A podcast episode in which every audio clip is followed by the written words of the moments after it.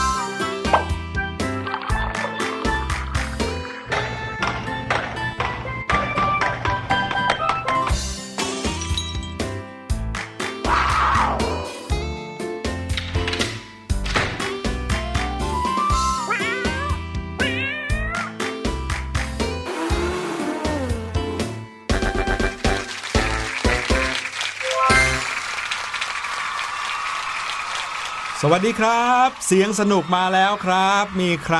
คิดถึงกันบ้างครับพี่หลุยและพี่ลูกเจี๊ยบมาแล้วประจำการกันเรียบร้อยครับใช่แล้วค่ะสวัสดีชาวเสียงสนุกทุกคนด้วยนะคะได้ยินเสียงแบบนี้นะรู้เลยว่าความสนุกสนานเนี่ยกำลังจะเกิดขึ้นอีกแล้วค่ะแต่ถ้าเกิดว่าใครเนี่ยนะรู้สึกว่าไม่ค่อยจะเต็มอิ่มสักเท่าไหร่เลยไม่ยากเลยค่ะเพียงแค่เข้าไปในเว็บไซต์ thaipbspodcast.com นะคะหรือใครที่ดาวน์โหลดแอปพลิเคชันมาแล้วนี่ยิ่งง่ายเลยนะกับแอปพลิเคชัน Thai PBS Podcast ค่ะเราสามารถที่จะอยู่กันยาวๆต่อเนื่องกันไปแบบว่าต่อตอนกันไปเลยใช่แล้วครับวันนี้เปิดเพลงต้อนรับน้องๆนะครับเพลงแรกด้วยเพลงประจำของรายการเลยก็คือเพลงเสียงอะไรเป็นการให้น้องๆได้ซ้อมฟังเสียงไปก่อนนะครับในแต่ละวันก็มีเสียงปริศนามาให้น้องๆได้ลองฟังกันดูบางวันก็ง่ายบางวันก็ยากแต่วันนี้ไม่ยากมากนะครับเป็นเสียงของอะไรสักอย่างหนึ่งที่น้องๆอาจจะคุ้นเคยความคล้ายๆมีอยู่แต่คิดว่าถ้าใครจะเคยได้ยินเสียงเป๊ะแบบนี้เลยเนี่ยนะต้องไปที่ภาคอีสานอุ๊ยนี่คือใบอยู่ใช่ไหมพี่หลุยใช่ครับเสียงนี้จะเป็นเสียงของอะไรพี่หลุยว่าเราไปฟังกันเลยครับ3 2 1ไป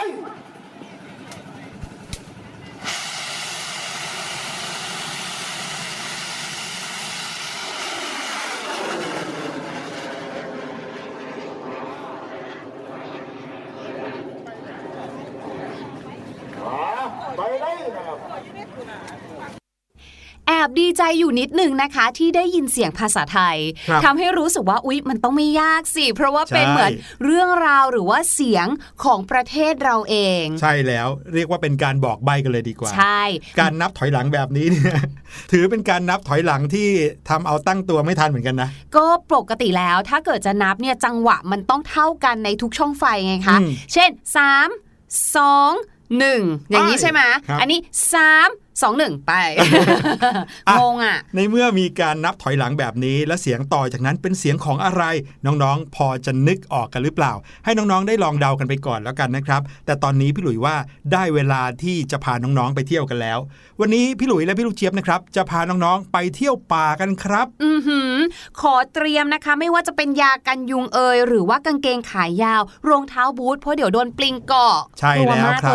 จะไปเดินในป่าเนี่ยจะต้องเตรียมตัวไปให้พร้อมนะให้การแต่งกายเนี่ยรัดกุมซะหน่อยนึงเพราะว่าเราจะต้องผ่านอะไรหลายอย่างเลยใช่บางทีมีกิ่งไม้มีอะไรที่จะอาจจะทำให้เกี่ยวเสื้อผ้าได้นะครับเวลาที่น้องๆไปเที่ยวธรรมชาติก็ต้องแต่งกายให้พร้อมจะไปเที่ยวธรรมชาติเหมือนอย่างเรา2คนตอนนี้ใช่แล้วแถมพี่ลูกเจี๊ยบยังมีพร็อพเสริมด้วยนะพี่หลุยอะไรฮะนั่นก็คือร่มกลัวนกขี้ใส่อ๋อได้ข่าวว่าวันนี้เนี่ยไม่ใช่แค่ขี้ธรรมดาอาจจะเป็นการระเบิดเลยค่ะเป็นระเบิดอึนกอย่างนี้เลยอ่ะวันนี้จะพาน้องๆไปรู้จักกับสัตว์หลายชนิดเลยทีเดียวแล้วก็ไม่ใช่จะไปแค่รู้จักกับพวกเขานะครับแต่จะพาไปรู้จักกับอาวุธของพวกเขาด้วยอุ๊ยนึกภาพเลยอ่ะเช่นกอริลลาแล้วก็มีแบบว่าใช้ธนูเหมือนในเรื่องฮังเกอร์เกมอย่างเงี้ยหรอไม่ใช่ครับ เขาอาจจะโยนกล้วยลงมาเหมือนอย่างในเกมอะไรนะก็ทาซาน อะไรแบบนั้นหรือเปล่าอ่ะเดี๋ยวเราไปเที่ยวป่ากันดีกว่าครับ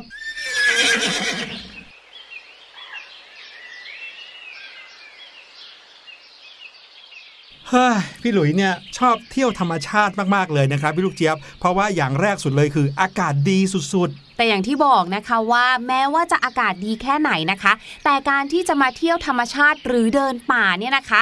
ควรที่จะมากับผู้เชี่ยวชาญเพราะมิเช่นนั้นแล้วเนี่ยเราอาจจะหลงป่าได้ง่ายๆนี่ยังไม่นับว่าบางทีนะคะอาจจะเจอสัตว์ป่าที่เราไม่คุ้นเคยไปแบบว่าทำให้เขากลัวแล้วเขาอาจจะมาจู่โจมทำร้ายเราได้ใช่ครับเนื่องจากธรรมชาติเนี่ยก็เป็นที่ที่ไม่ใช่ในบ้านเราเนาะเพราะฉะนั้นก็อาจจะมีอันตรายออกมาจากหลายที่หลายทางเลยทีเดียวซึ่งถ้าเกิดว่าเราเตรียมตัวเป็นอย่างดีแล้วก็จะป้องกันได้ในระดับหนึ่งครับอย่างน้อยที่สุดเรื่องการแต่งกายนี่แหละใช่แล้วค่ะแล้ววันนี้นะคะพี่ลูกเจี๊ยบเนี่ยก็ได้เตรียมกล้องส่องทางไกลค่ะมาเผื่อพี่หลุยแล้วก็เผื่อน้องๆชาวเสียงสนุกด้วยเพราะว่าเราเนี่ยจะมาส่องสัตว์เราอย่าไปอยู่ใกล้เขามากค่ะเดี๋ยวเขาจะตกใจแถมเดี๋ยวเราเองอย่างที่บอก จะได้รับอันตรายไปด้วยใช่ครับแล้วก็อย่างที่บอกเอาไว้ว่าสัตว์แต่ละชนิดเนี่ยธรรมชาติก็ได้สร้างให้เขามีวิธีการในการป้องกันตัวเป็นของตัวเองเรียกได้ว่าเป็นอาวุธประจำตัวเขาหรือบางทีอาจจะเป็นอาวุธที่เขาใช้ในการล่าสัตว์ล่าเหยื่อของเขาก็ได้ค่ะซึ่งสัตว์หลายชนิดนะครับมีอาวุธที่ค่อนข้างประหลาดมากๆเลยวันนี้พี่หลุยส์และก็พี่ลูกเจี๊ยบก็เลยจะพาน้องๆมารู้จักกับอาวุธตามธรรมชาติของสัตว์มาเริ่มกันที่ชนิดแรกกันก่อนครับพี่ลูกเจี๊ยบลองมองเงยขึ้นไปนะครับจะมียอดไม้แล้วเห็นไหมครับยอดไม้เนี่ยจะมีรังนกเล็กๆอยู่ขอพี่ลูกเจี๊ยบหมุนกล้องให้ชัดๆหน่อยนะคะอุ้ยนั่นไงนกที่กำลังกินเบอร์รี่อยู่นั่นใช่ไหมคะใช่แล้วครับเจ้านกตัวนี้เนี่ยมีชื่อว่านกฟิลแฟร์ครับอุ้ยชื่อเพราะจังเลยใช่เจ้านกฟิลแฟร์เนี่ยนะครับเป็นนกตัวเล็กๆน่ารักเหมือนกับนกกระจอกนี่แหละค่ะแต่ว่านกตัวนี้นะครับมีคุณสมบัติอย่างหนึ่งก็คือเขาจะไม่สร้างรังในบริเวณที่เตี้ยๆอะไรแบบนี้เลยนะจะต้องสร้างในที่สูงเท่านั้นเลยนั่นเป็นเพราะว่าเขาต้องการให้รังของเขาเนี่ยอยู่พ้นจากอันตรายจากบรรดาสัตว์ที่เป็นนักล่าที่อยู่ภาคพื้นดินไม่ว่าจะเป็นสัตว์สี่เท้าหรือว่าสัตว์ที่ปีนต้นไม้ได้ต่างๆแต่ว่าเวลาที่เขาต้องเจอกับสัตว์ที่อยู่สูงเหมือนกันเช่นนกที่ตัวใหญ่กว่าหรือว่าเหยี่ยวอะไรอย่างเงี้ยไม่ใช่แค่เหยี่ยวเท่านั้นนะคะศัตรูตัวฉกาจของเจ้านกฟิลแฟร์เนี่ยนะคะคืออีกาผ้าคลุมดำค่ะแหมแค่ชื่อนี่ก็ดูลึกลับมากๆแล้วนะคะเจ้าอีกาผ้าคลุมดำเนี่ยนะชอบเข้าไปใกล้ลูกของบรรดานกฟิลแฟร์ค่ะนั่นทำให้บรรดานกเหล่านี้นะคะต้องหาวิธีป้องกันค่ะด้วยการส่งเสียงร้องแหลมๆการส่งเสียงร้องแหลมๆอันนี้นะคะไม่ใช่เพื่อจะไล่อีกานะคะน้องๆขาแต่เป็นการเรียกบรรดาพรรคพวกให้รู้ว่าอุ๊ยกำลังมีอันตรายกำลังมีอันตรายมาช่วยกันหน่อยเร็วเสร็จแล้วค่ะบรรดานกฟิลแฟร์เนี่ยนะคะเขาก็จะมารวมตัวกันค่ะตรงจุดตรงนั้นที่เขาได้ยินเสียงนะคะแล้วก็จะเริ่มปล่อยอาวุธสำคัญนั่นก็คือการปล่อยระเบิดอื้อค่ะปุ๊บปุ๊บปั๊บปั๊บปั๊บปั๊บปุ๊บปุ๊บปุ๊บลองนึกภาพนะครับเหมือนกับเครื่องบินที่ทิ้งระเบิดลงมาจากที่สูงอ่ะแต่อันนี้คือมาจากนกฟิลแฟร์จำนวนนับ10นับร้อยตัวที่ทิ้งพรึมลงมาใส่เจ้าอีกาค่ะแน่นอนค่ะว่าเป็นใครเนาะก็ไม่สามารถต้านทานอาวุธอันนี้ได้จริงๆค่ะเพราะว่าในอึของนกเนี่ยมันจะมีฤทธิ์กัดกร่อนที่ค่อนข้างรุนแรงนะคะรุนแรงขนาดที่ว่าสามารถจะทำลายขนของนกที่แม้ว่ามันจะกันน้ำได้เนี่ยแต่เจออึเข้าไปเนี่ยนะคะก็ไม่สามารถต้านทานได้ค่ะดังนั้นเนี่ยนกอีกาเนี่ยก็เลยต้องล่าถอยกลับไปค่ะมาถึงสัตว์อีกชนิดหนึ่งนะครับที่ทุกๆคนรู้จักเขาเป็นอย่างดีครับแล้วก็คงจะรู้ว่าอาวุธของเขาเนี่ยก็คงจะเป็นเขี้ยวเล็บแหลมคมนั่นก็คือเสือโคร่งนั่นเองอุ้ยน่ากลัวมากๆเลยจริงๆแล้วเนี่ยเสือโคร่งตามบรรดาสวนสัตว์ก็มีเนาะพี่ลูกเจี๊ยบเคยเห็นแล้วเขาก็ชอบให้เราไปใกล้ๆอ่ะแล้วก็ไปถ่ายรูปด้วยพี่ลูกเจี๊ยบเนี่ยกลัวๆใช่ๆทีนี้เรามาพูดถึงอาวุธของเจ้าเสือโคร่งกันดีกว่าหลายคนรู้อยู่แล้วครับว่าเขามีอุ้งเล็บมีเขี้ยวมีฟันที่แบบใหญ่โตมหึมามากที่สามารถฆ่าเหยื่อได้อย่างชะงัดเลยแต่จริงๆแล้วนะครับการศึกษาของนักวิจัยด้านสัตว์ป่าเนี่ยเขาก็บอกว่าเสือโคร่งมีอาวุธสุดพิเศษของมันอีกอย่างหนึ่งที่คนอาจจะยังไม่รู้นั่นก็คือการคำรามครับว้าวอย่างนี้แหละแต่ไม่ได้เสียงเหมือนพี่เลยนะคำรามอ๋อแล้วก็ทำให้ศัตรูกลัวอย่างนี้เหรอคะไม่ใช่เพียงแค่ต่อศัตรูครับแต่เพื่อประกาศศักดาต่อบรรดาเสือด้วยกันด้วยนะครับเวลาที่เขาต้องการประกาศอาณาเขตเสือโคร่งเนี่ยจะคำรามแล้วเสียงของมันนะครับจะอยู่ในช่วงความถี่ที่ต่ำกว่าช่วงคลื่นเสียงที่หูของมนุษย์จะรับได้แต่เชื่อไหมครับว่าเสียงความถี่นั้นดังมากๆดังระเบิดเลยนั่นหมายความว่าถ้าสมมติว่าเสือโคร่งคำรามเป็นไปได้ที่มนุษย์อย่างเราอาจจะไม่ได้ยินหรืออาจจะได้ยินแต่แบบฟังดูแล้วเหมือนเบาๆใช่คือเวลาที่เสือคำรามออกมาทีหนึ่งเนี่ยนะครับย่านความถี่ของเสียงเขาเนี่ยจะมีหลายระดับซึ่งมนุษย์เราอาจจะได้ยินในระดับหนึ่งแต่ระดับที่มนุษย์เราไม่ได้ยินเนี่ยมันดังมากขนาดที่สัตว์ทั่วๆไปอ่ะได้ยินแล้วกลัวได้เลยแล้วไม่ใช่ใกล้ๆนะครับไปได้ไกลถึงรัศมีประมาณ8กิโลเมตรเลยนะนั่นเลยทำให้เสือนั้นเป็นสัตว์ที่มีอาวุธที่ทรงพลังนอกเหนือจากเรื่องของเขี้ยวเล็บของเขาครับ เรียกได้ว่าอย่าทำให้เขาโกรธเลยนะหูอาจจะแตกได้เลยนะคะเนี่ยประกาศศักดากันไกลถึง8กิโลเมตรเลยพูดถึงเรื่องของระยะทางหรือว่าเรื่องของความไกลแล้วนะคะจากสัตว์ที่อยู่สูงเมื่อกี้เราพูดถึงนกเนาะมาถึงสัตว์ภาคพื้นดินก็คือพี่เสือโคร่งของเราไปลงน้ำกันสักแป๊บหนึ่งละกันนะคะเดินมาสักหน่อยค่ะเราจะพาน้องๆไปที่หนองน้ำปากโกงกลางกันค่ะเพราะว่าที่นี่นะคะเราจะสามารถเจอน้องปลาที่ดูแล้วเหมือนไม่มีพิษไม่มีภัยอะไรนะคะแต่ว่าเจ้าปลาพันนี้ค่ะเขามีวิธีการหาเหยื่อหรือว่าหาอาหารของเขาเนี่ยที่แปลกมากๆเลยครับถ้าบ้านไหนเลี้ยงปลาเนี่ยนะแล้วเราไม่ว่าจะเป็นการซื้อตัวไรใช่ไหมเขาเรียกไรน้ำใช่ไหมคะหรือแม้กระทั่งอาหารลูกน้ำหรืออาหารปลาเป็นเม็ดๆเนี่ยมันก็จะลอยอยู่บนผิวน้ำเนาะเราก็จะเห็นปลาเขาก็จะไปฮุบกินใช่ไหมคะใช่แต่เจ้าปลาพันนี้ค่ะปลาเสือพ่นน้ำเนี่ยเขาไม่ได้ทำแบบนั้น เพราะว่าเขาเนี่ยนะคะจะใช้ลิ้นของเขาค่ะดันร่องที่เพดานปากก่อนที่จะดีดเหงือกให้ปิดเพื่ออะไรเพื่อปล่อยเอาน้ำนะคะให้พุ่งออกไปเหมือนยิงพ่นน้ำออกไปอะค่ะ ออกไปอย่างรวดเร็วแล้วก็แม่นยำมากๆเลยค่ะไม่แน่ใจว่าน้องๆเคยเล่นไหมเวลาที่เราอยู่ในน้ำเนาะเราจะชอบเอามือสองมือประกบกันประสานกันแล้วเราก็จะกักน้ำเข้าไปเสร็จแล้วก็บีบน้ำก็จะพุ่งจากรูช่องนิ้วของเราใช่ไหมคะเจ้าปลาเสือทำแบบเดียวกันเลยค่ะแต่เขาจะเล็งเหยื่อนะแล้วเขาก็จะพ่นน้ำปิ้วขึ้นไปเพื่อให้เหยื่อตกลงมาในน้ำแล้วเขาก็จะกินแบบนี้แล้วรู้ไหมคะว่าระยะที่น้ำพุ่งขึ้นไปเนี่ยไกลแค่ไหนฮะ2 เมตรโอ้โหไกลกว่าความสูงของเราอีกนะใช่ถูกต้องไม่น่าเชื่อเลยว่าตัวเขาเล็กๆเนี่ยเขาจะสามารถแบบว่าพ่นน้ำเหมือนยิงปืนฉีดน้ำอ่ะไปได้ถึง2 เมตรเลยค่ะพี่หลุยแต่อย่างว่านะครับถ้าเกิดว่ายิ่งเหยื่ออยู่ไกลมากแค่ไหนเนี่ยความแรงของน้ำก็จะน้อยลงใช่ดังนั้นเนี่ยเขาก็จะเล็งเหยื่อที่อยู่ใกล้ๆก่อนทีนี้พอยิงไปปุ๊บเนี่ยนะครับเหยื่อก็ร่วงลงมาในน้ำด้วยความแรงของน้ำอ่ะเนาะเรียกว่าเป็นเสือเหมือนกันแต่เป็นเสือในน้ำถูกเป็นปลาเสือนะครับนั่นก็คือเรื่องราวของอาวุธของสัตว์นะซึ่งจะบอกว่าไม่ใช่เพียงแต่การที่สัตว์จะมีอาวุธเพื่อเอาไว้ใช้ล่าเหยื่อเท่านั้นแต่อาวุธประจำตัวของสัตว์บางชนิดยังมีไว้เพื่อป้องกันตัวเองครับป้องกันตัวเองจากภัยอันตรายที่จะมาถึงสัตว์ชนิดเหล่านั้นเนี่ยอาจจะเป็นสัตว์ที่อาจจะไม่มีพิษส่งมากนักหรือว่าเป็นสัตว์ที่ถูกล่าซะส่วนใหญ่ก็เลยจำเป็นต้องมีกระบวนการในการป้องกันตัวเองที่มีประสิทธิภาพหน่อยอ๋อเหมือนอย่างเต่าอย่างเงี้ยเหรอคะแบบเต่ามีกระดองใช่ก็จะต้องแบบว่าหดหัวหดขาเข้าไปในกระดองได้ใช่ไหมครับสัตว์บางชนิดที่มีกลการป้องกันตัวเองอย่างเยี่ยมสุดๆไปเลยนะครับอย่างเช่นตั๊กแตนอย่างเงี้ยบางชนิดเคยเห็นไหมครับที่หน้าตารูปร่างเขาเนี่ยเหมือนใบไม้เป๊ะเลยเกาะอยู่บนต้นไม้เนี่ยเหมือนเป็นใบไม้อีกใบหนึ่งเลยไม่ว่าใครก็มองไม่เห็นถ้าไม่สังเกตดีๆก็การพรางตัวใช่ครับหรือแม้แต่กิ้งก่านะครับที่ตัวใหญ่ๆดูแล้วเหมือนจะมีพิษสงเนี่ยเวลาเขาพรางตัวเองแนบไปกับต้นไม้เนี่ยนะโอ้โหเหมือนกับเป็นเปลือกไม้เลยค่ะสัตว์ชนิดหนึ่งที่อยากจะเล่าให้ฟังในวันนี้นะครับก็คือเจ้าตัวนิ่มครับอุ้ยจากชื่อแล้วตัวมันต้องนุ่มนิ่มน่ารักแน่ๆเลยเนาะ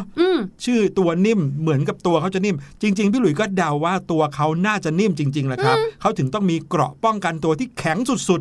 ๆเจ้าตัวนิ่มเนี่ยนะครับเป็นสัตว์ที่พอเวลามันจะป้องกันตัวเองนะครับจากตอนแรกตัวของมันจะต้วมเตี้ยมคลานเหมือนเต่านะครับแล้วหางยาวๆแต่พอเวลามันป้องกันตัวมันจะขดตัวเองให้กลายเป็นวงกลมเหมือนลูกบอลเลยเหมือนลูกโบว์ลิ่งแข็งๆอย่างนั้นเลยคราวนี้สัตว์จะเขี้ยวเล็บขนาดไหนเนี่ยก็ไม่มีใครสามารถทำอะไรมันได้โอ้โชคดีจังเลยอ่ะธรรมชาติเขาสร้างสรรค์มากๆเลยเนาะความที่เขาช้าเนี่ยเขาอาจจะถูกกินได้ง่ายแล้วก็จะสูญพันธุ์ได้ง่ายดังนั้นเนี่ยในเมื่อไม่สามารถจะป้องกันตัวเองได้ด้วยกลวิธีใดๆก็เหมือนแบบเอาเสื้อคลุมพิเศษไปละกันอย่างเงี้ยอีกหนึ่งตัวค่ะที่น่าสนใจไม่แพ้กันเลยพี่ลูกเจี๊ยบชอบมากๆเลยค่ะเพราะว่าสีเขาเนี่ยน่ารักมากๆคือเจ้าตัวที่อยู่ที่ขาพี่หลุยนั่นแหละค่ะตัวอะไรครับกบมะเขือเทศอ๋อและชื่อภาษาอังกฤษเขานะ tomato frog ตรงตัวเป๊ะๆเลยค่ะเจ้ากบมะเขือเทศเนี่ยนะคะดูแล้วเนี่ยเหมือนไม่น่าจะมีแบบว่าพิษสงหรือว่าดูแลตัวเองอะไรได้นะแต่ว่าค่ะเขามีความสามารถพิเศษนะถ้าเกิดเขาจะโดนกินเนี่ยเขาก็จะพองตัวให้ใหญ่ๆค่ะ เพื่อให้ศัตรูเนี่ยกินเขาไม่ได้แต่ถ้าใช่แต่ถ้าสเต็ปนี้ยังไม่ได้ผลมาสู่ขั้นตอนที่2ค่ะก็คือถ้าสมมุติมีงูไปงับจะไปกินเขาเนี่ยนะคะพองตัวก็แล้วก็ยังไม่ได้ผลค่ะเจ้าน้องกบมะเขือเทศก็จะหลั่งสารสีขาวน้ำเงินออกมาบนผิวหนังของเขาค่ะซึ่งเจ้าสารเนี่ยจะมีความเหนียวเหมือนเป็นกาวเลยอะน้องๆเวลาทำงานศิลปะเคยซื้อกาวกระป๋องใช่ไหมกาวขาวๆอ่ะแบบนั้นเลยแล้วเจ้ากาวอันเนี้ยนะก็จะไปติดค้างอยู่ในปากงูแบบนั้นไปหลายวันเลยค่ะไม่ว่างูจะพยายามสลัดเอาไอ้เจ้ากาวอันนี้ออกเท่าไหร่ก็ไม่ออกสงสารพี่งูอ่ะก็เลยทำให้เขาเนี่ยจะต้องคายกบตัวนี้ออกไปแม่เจ้ากบมะเขือเทศนี่พิษสงไม่ธรรมดาเหมือนกันนะครับนี่เป็นเพียงแค่ตัวอย่างเท่านั้นนะของบรรดาสัตว์โลกสัตว์ในธรรมชาติที่มีกลวิธีในการป้องกันตัวเองรวมไปถึงอาวุธในการล่าเหยื่อที่มหัศจรรย์มากๆเลยเห็นไหมว่าสัตว์แต่ละชนิดเนี่ยเก่งกว่ามนุษย์ทั้งนั้นเลยนะจริง มนุษย์เนี่ยทำแบบนี้ไม่ได้เลยเอาละครับพี่หลุยว่าเราคงจะต้องออกจากป่านี้กันแล้วละครับให้น้องๆไปฟังเพลงกันก่อนดีกว่าช่วงนี้เราจะได้หาทางกลับบ้านกันครับนั่นนะสิคะ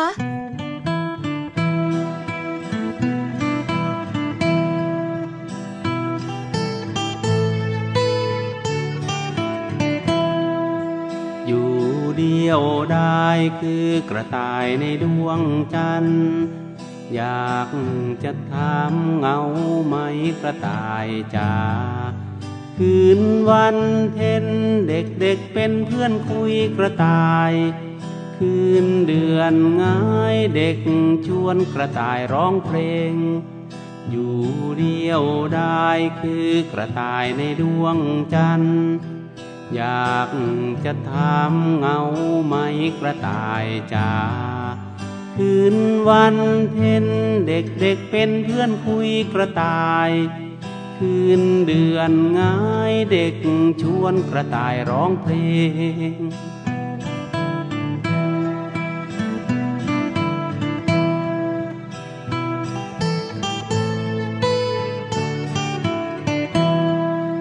อยู่เดียวได้คือกระต่ายในดวงจันทร์อยากจะถามเหงาไหมกระต่ายจ๋าคืนวันเพ็ญเด็กๆ เป็นเพื่อนคุยกระต่ายคืนเดือนง่ายเด็กชวนกระต่ายร้องเพลงคืนเดือนง่ายเด็กชวนกระต่ายร้องเพลงคืนเดือนง่ายเด็กชวนกระต่ายร้องเพลงและเพลงที่จบไปเมื่อกี้นี้นะครับก็คือเพลงเด็กเพื่อนกระต่ายพี่หลุยเนี่ยเห็นด้วยกับข้อความนี้เลยนะเพราะว่ากระต่ายเนี่ยเป็นสัตว์ที่น่ารักมากเชื่อว่าเด็กที่ไหนเห็นนะก็จะต้องรักก็จะต้องอยากเป็นเพื่อนกับเขาครับใช่แล้วค่ะข้อดีของกระต่ายที่พี่ลูกเจี๊ยบชอบนะคือเขาจะไม่ได้แบบว่าส่งเสียงร้องเหมือนอย่างน้องหมาน้องแมวบางทีเนาะถ้าเกิดว่าใครชอบสัตว์ที่แบบว่ามีขนแต่ว่าไม่ได้ส่งเสียงร้องให้แบบบางทีรบกวนอย่างเงี้ยค่ะกระต่ายก็เป็นอีกหนึ่งทางเลือกที่น่ารักมากๆเลยใช่ตาโตสีแดงใช่แล้วค่ะแต่ก็ต้องมีพื้นที่ให้เขาอยู่ตามธรรมชาติเหมือนกันนะแล้วก็ต้องระวังน้องแมวเนี่ยแหละบางทีชอบไปล่ากระต่ายนะคะพูดถึงเรื่องของกระต่ายแล้วเนี่ยถ้าให้พี่หลุยนึกถึงตัวละครที่เป็นกระต่ายตัวการ์ตูนที่เป็นกระต่ายพี่หลุยนึกถึงอะไรแน่นอนครับพี่หลุยก็ต้องนึกถึงบัคบันนี่ครับใช่ไหมเจ้ากระต่ายขี้เล่นตัวสีเทาๆใช่ทำให้เราได้รู้เลยค่ะว่าคำว่ากระต่ายเนี่ยไม่ได้มีแค่คำว่า rabbit rabbit rabbit ที่แปลว่ากระต่ายเท่านั้นนะคะแต่เรายังมีคำว่า bunny อีกด้วยค่ะbunny bunny นะคะหมายถึงกระต่ายเช่นเดียวกันค่ะ รวมไปถึงค่ะเมื่อเรานึกถึงการ์ตูนกระต่ายกับเต่าเป็นนิทานอีสปใช่ไหมไม่ได้เป็นการ์ตูนนะคะในเรื่องนี้เนี่ยเขาบอกว่ากระต่ายเนี่ยไม่ใช่กระต่ายธรรมดาแต่ว่าเป็นกระต่ายป่าครับผมกระต่ายป่าในภาษาอังกฤษนะคะเราเรียกว่า hare hair เส้นผมเนี่ยเหรอครับใช่ไหมออกเสียงเหมือนกันเลยใช่ไหมแต่ว่า hair เส้นผมเนี่ยนะคะสะกดว่า h a i r hair ใช่ไหมใช่แต่เจ้า hair ที่หมายถึงกระต่ายป่าเนี่ยนะคะสะกดแบบนี้ค่ะ h a r e hair กระต่ายป่าอ๋อแห่เฉยๆเลยเฉยๆเลยสะกดไม่เหมือนกันนะคะออกเสียงเนี่ยอาจจะคล้ายกันบ้างนะคะรวมไปถึงค่ะใครที่มีสติกเกอร์ลายจะมีสติกเกอร์คู่หนึ่งเป็นน้องหมีกับน้องกระต่ายใช่ไหมเขาชื่อว่าบราวน์ตัวหมีชื่อบราวน์เพราะว่าสีน้ำตาลส่วนเจ้ากระต่ายชื่อว่าโคนี่ใช่ครับอยากบอกว่าโคนี่เนี่ยไม่ใช่แค่แบบชื่อของเขานะคะแต่โคนี่เนี่ยก็ยังหมายถึงกระต่ายจริงๆอ๋อเป็นอีกหนึ่งคำศัพท์ที่แปลว่ากระต่ายเหมือนกันเหรอครับถูกต้องค่ะและในบางครั้งเนี่ยนะคะคำว่าโคนี่ C O N Y เนี่ยยังหมายถึงหนังขนกระต่ายอีกด้วยค่ะคำศัพท์เยอะแยะเลยนะมีใครจดทันกันบ้างหรือเปล่าถ้าจดไม่ทันไม่เป็นไรนะครับกดพอสได้ถอยหลังไปนิดนึงได้ฟังอีกรอบนึงได้ด้วยนะครับกับพอดแคสต์ของเรา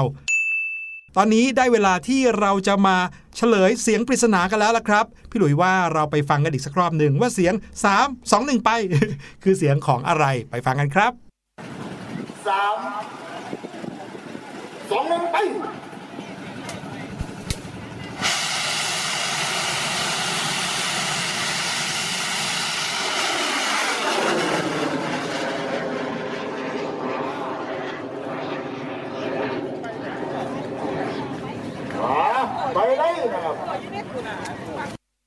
บอกเลยนะคะว่าพี่ลูกเจี๊ยบเนี่ยตอนแรกคือไม่รู้เพราะว่าไม่เคยเข้าไปอยู่ในเหตุการณ์พิธีประเพณีอันนั้นเลยใช่แล้วก็อย่างที่บอกนะครับเมื่อตอนต้นรายการพี่หลุยแอบใบ้ไว้นิดนึงว่าถ้าใครอยากจะได้ยินเสียงนี้ตรงๆด้วยประสบการณ์ตรงเลยไปที่ภาคอีสานน้องๆคงจะได้ยินแล้วว่ามีการนับถอยหลังด้วย3 2 1ดังนั้นต้องเป็นการปล่อยอะไรสักอย่างหนึ่งแน่ๆเหมือนกับปล่อยจรวดของ NASA เลยแต่นี่ปล่อยกันที่ภาคอีสานของเรามีลักษณะที่คล้ายจรวดเหมือนกัน พี่หลุยว่าน่าจะเป็นต้นกำเนิดของการปล่อยจรวดของ NASA ด้วยเพราะว่าเราปล่อยกันมานานหลายปีแล้วนะครับนั่นก็คือการปล่อยบั้งไฟนั่นเองครับประเพณีบุญบั้งไฟนะครับเป็นประเพณีของชาวไทยภาคอีสานที่เขาจะมีทำกันทุกปีเลยนะครับจนเดี๋ยวนี้กลายเป็นสิ่งที่ชาวต่างชาติจะต้องเดินทางมาชมกันทุกๆปีด้วยแหมพูดแล้วเนี่ยก็นึกถึงข้าวหลามเพราะว่ามีรูปทรง แบบว่ากระบอกไม้ไผ่คล้ายๆกันนะคะสงสัยพี่ลูกเจี๊ยบจะหิวแล้วล่ะพี่หลุยได้เวลาที่เราจะต้องไปกันแล้วละครับให้น้องๆได้มีความสุขกับ EP อื่นๆของเสียงสนุกกันดีกว่าวันนี้เราทั้งสองคนลาไปก่อนสวัสดีครับสวัสดีค่ะสบัดจินตนาการสนุกกับเสียงเสริมสร้างความรู้ในรายการ